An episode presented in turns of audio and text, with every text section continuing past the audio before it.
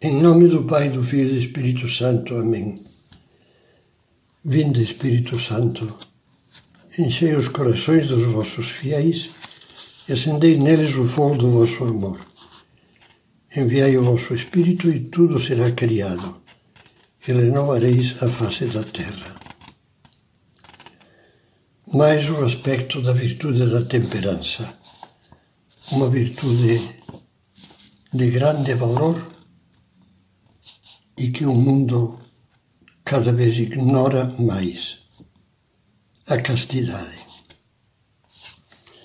A virtude da castidade pode ser comparada realmente àquele tesouro escondido no campo de que fala Jesus no Evangelho. Poucos conhecem ou reconhecem o seu valor.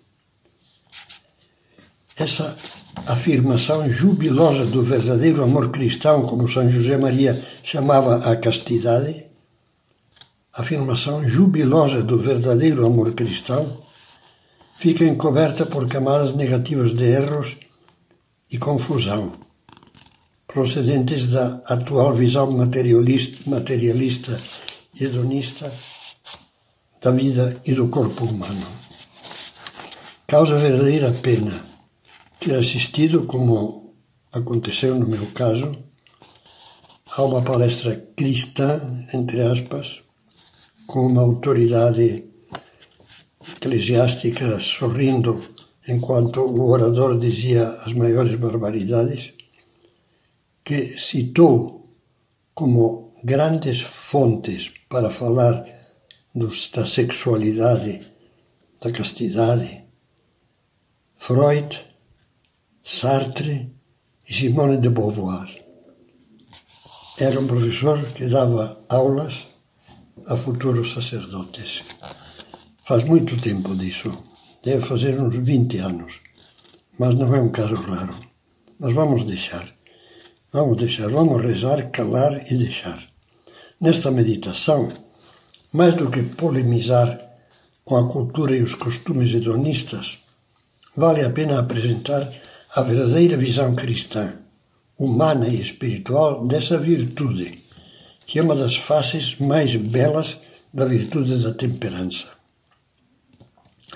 A virtude da castidade, lemos no Catecismo, é comandada pela virtude cardeal da temperança, que tem em vista fazer depender da razão as paixões e os apetites da sensibilidade humana. A castidade, diz ainda o Catecismo, a castidade significa a integração correta da sexualidade na pessoa e, com isso, a unidade interior do homem em seu ser corporal e espiritual. A sexualidade na qual se exprime a pertença do homem ao mundo corporal e biológico torna-se pessoal e verdadeiramente humana quando é integrada na relação de pessoa para pessoa, na doação mútua integral e temporalmente ilimitada do homem e da mulher. Chamados ao verdadeiro amor. Uma das melhores exposições sobre a castidade é o documento do Conselho Pontifício para a Família, intitulado Sexualidade Humana, Verdade e Significado, um documento que São João Paulo II aprovou em 1995. A seguir, reproduzo vários dos seus parágrafos, porque são muito claros. O ser humano, diz, enquanto imagem de Deus, é criado para amar.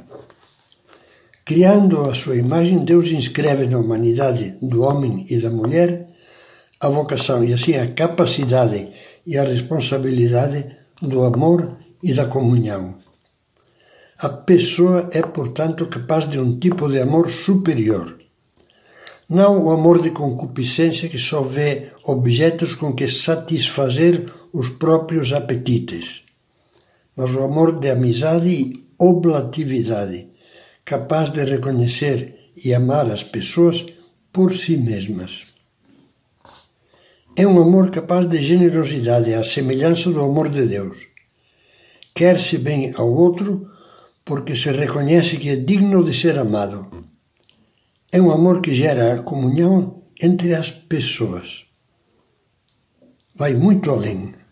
Portanto, acrescento eu, é um aspecto puramente físico, fisiológico, passional. Quando tal amor se realiza no matrimônio, continua o documento pontifício, o dom de si exprime, por intermédio do corpo, a complementariedade e a totalidade do dom. O amor conjugal torna-se então força que enriquece e faz crescer as pessoas, e ao mesmo tempo contribui para alimentar a civilização do amor, quando, pelo contrário, falta o sentido e o significado do dom na sexualidade, acontece, como dizia São João Paulo II, uma civilização das coisas e não das pessoas. Uma civilização em que as pessoas são usadas como coisas. No contexto da civilização de desfrute, a mulher pode tornar-se para o homem um objeto, os filhos, um obstáculo para os pais. É sem dúvida um amor exigente, mas nisto mesmo está a sua beleza, no fato de ser exigente, porque deste modo constrói o verdadeiro bem do homem e irradia-o também sobre os outros. Tudo isso exige autodomínio condição necessária para ser capaz do dom de si.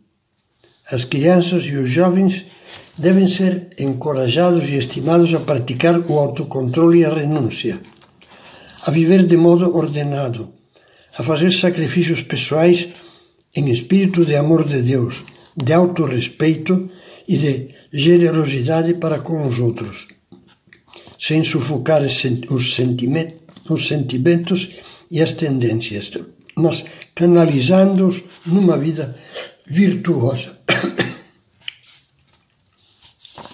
O amor autêntico pede o dom de si. Na última ceia, Jesus falava aos apóstolos da grandeza do amor cristão, de que ele próprio ia ser o máximo exemplo na cruz. Ninguém tem maior amor do que aquele que dá a sua vida pelos seus amigos. O amor matrimonial cristão tem como modelo precisamente a entrega de Cristo, como escreve São Paulo na carta aos Efésios. Maridos, amai as vossas mulheres como Cristo também amou a Igreja e se entregou por ela. Este mistério é grande. Eu digo isso em referência a Cristo e à Igreja.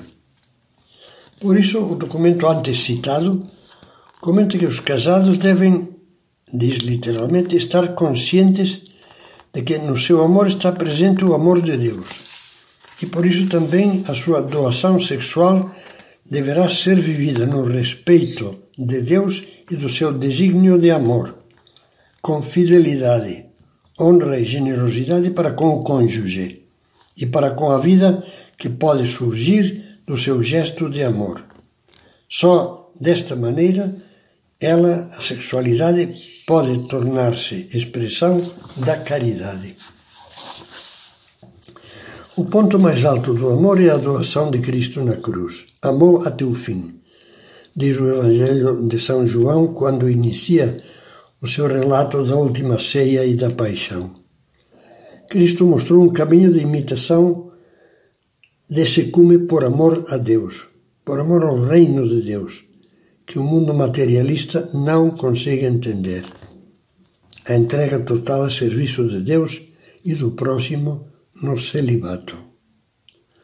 Os apóstolos, com uma visão limitada, privada ainda da luz do Espírito Santo, comentaram certa vez que, se não se podia repudiar a mulher, desquitar-se, divorciar-se, era melhor não casar-se. A isso Jesus respondeu: nem todos compreendem isso, mas apenas aqueles a quem isto é dado. Falavam-lhes assim de uma vocação especial que Deus concede a alguns, ao mesmo tempo que lhes dá a graça para viver o celibato por amor do reino dos céus, E Jesus conclui: quem puder compreender, compreenda. Certamente a muitos custa entender essa vocação. Como dizia São Bernardo, a linguagem do amor para aquele que não ama é como uma língua estrangeira. O celibato é uma vocação que só pode entender quem descobriu mesmo o tesouro escondido do reino dos céus. Como as asas das águias. Concluímos este post, esta meditação, com umas palavras de São José Maria. Com o Espírito de Deus, a castidade não se torna um peso aborrecido e humilhante. É uma afirmação jubilosa. O querer, o domínio de si, o vencimento próprio, não é a carne que o dá nem procede do instinto. Procede da vontade, sobretudo se está unida à vontade do Senhor. Para sermos castos e não somente continentes ou honestos, temos que submeter as paixões à razão, mas por um motivo alto, por um impulso de amor, amor com maiúscula. Eu comparo essa virtude a umas asas que nos permitem propagar os preceitos da doutrina de Deus por todos os ambientes da terra sem temor a ficarmos enlameados. As asas, mesmo as dessas aves majestosas que sobem mais alto que as nuvens, pesam, e às vezes muito. Mas se faltassem, não haveria voo. Gravai-o na vossa cabeça, decididos a não ceder se notais a mordida da tentação, que se insinua apresentando a pureza como uma carga insuportável. Ânimo para o alto até o sol, a caça do amor. Na próxima meditação, que será a última, faremos uma reflexão sobre a luta prática para viver a virtude da castidade. E passamos já ao questionário sobre a castidade. Num ambiente em que o valor humano e cristão da castidade é ignorado pela maioria, o que faço como cristão para conhecer essa virtude, as razões dessa virtude, as suas manifestações, os seus valores? Compreendo que a visão do sexo que tem um cristão que se sabe criado à imagem de Deus é completamente diferente da que tem aqueles que concebem o ser humano apenas como um amontoado de material biológico sem sentido, surgido cegamente, não se sabe como, da evolução. Já li, procurando aprofundar, obras que exponham com altura filosófica, antropológica e teológica as razões profundas da castidade? Por que não começo por ler algumas das mais acessíveis, como as seguintes? A Teologia do Corpo de São João Paulo II. Depois Rafael Llanos e Fuentes, 200, esse é o título, 270 perguntas e respostas sobre sexo e amor do professor Felipe Aquino o livro O Brilho da Castidade e o, livro Vida Sexual no Casamento, de T. G. Morrow, americano, Um Namoro Cristão. Evito discutir questões relacionadas com a castidade quando no ambiente não há pessoas capazes de levá-las a sério. Pelo contrário, com pessoas sinceramente interessadas, procuro ajudar e orientar para que adquiram formação. Peço a Deus que, além de me ajudar a viver a castidade, me conceda a graça de poder dar alguma contribuição ao que São José Maria chamava a necessária cruzada de virilidade e pureza neste mundo asfixiado pela avalanche do erotismo Acredito que, quando há o desejo sincero de viver essa virtude, como diz o Catecismo da Igreja, o Espírito Santo concede o dom de imitar a pureza de Cristo. No namoro ou no casamento, tenho a preocupação positiva de que os dois vivamos muito unidos aos ideais de amor e castidade que Cristo nos ensinou, ajudando-nos mutuamente a viver esses ideais. E agora para os pais, sinto a responsabilidade de me preparar bem para poder dar pouco a pouco aos meus filhos, já desde a infância, uma orientação sexual positiva, uma orientação para o amor, que os torne fortes perante a desorientação que encontrarão no ambiente escolar, mesmo no ambiente autodenominado católico e no ambiente social? Participo e colaboro em iniciativas apostólicas cristãs fiéis à Igreja sobre a orientação familiar, educação dos filhos, namoro, amor matrimonial. Graças a Deus a muitas dessas iniciativas. Procure informar-se e agora tire as suas conclusões.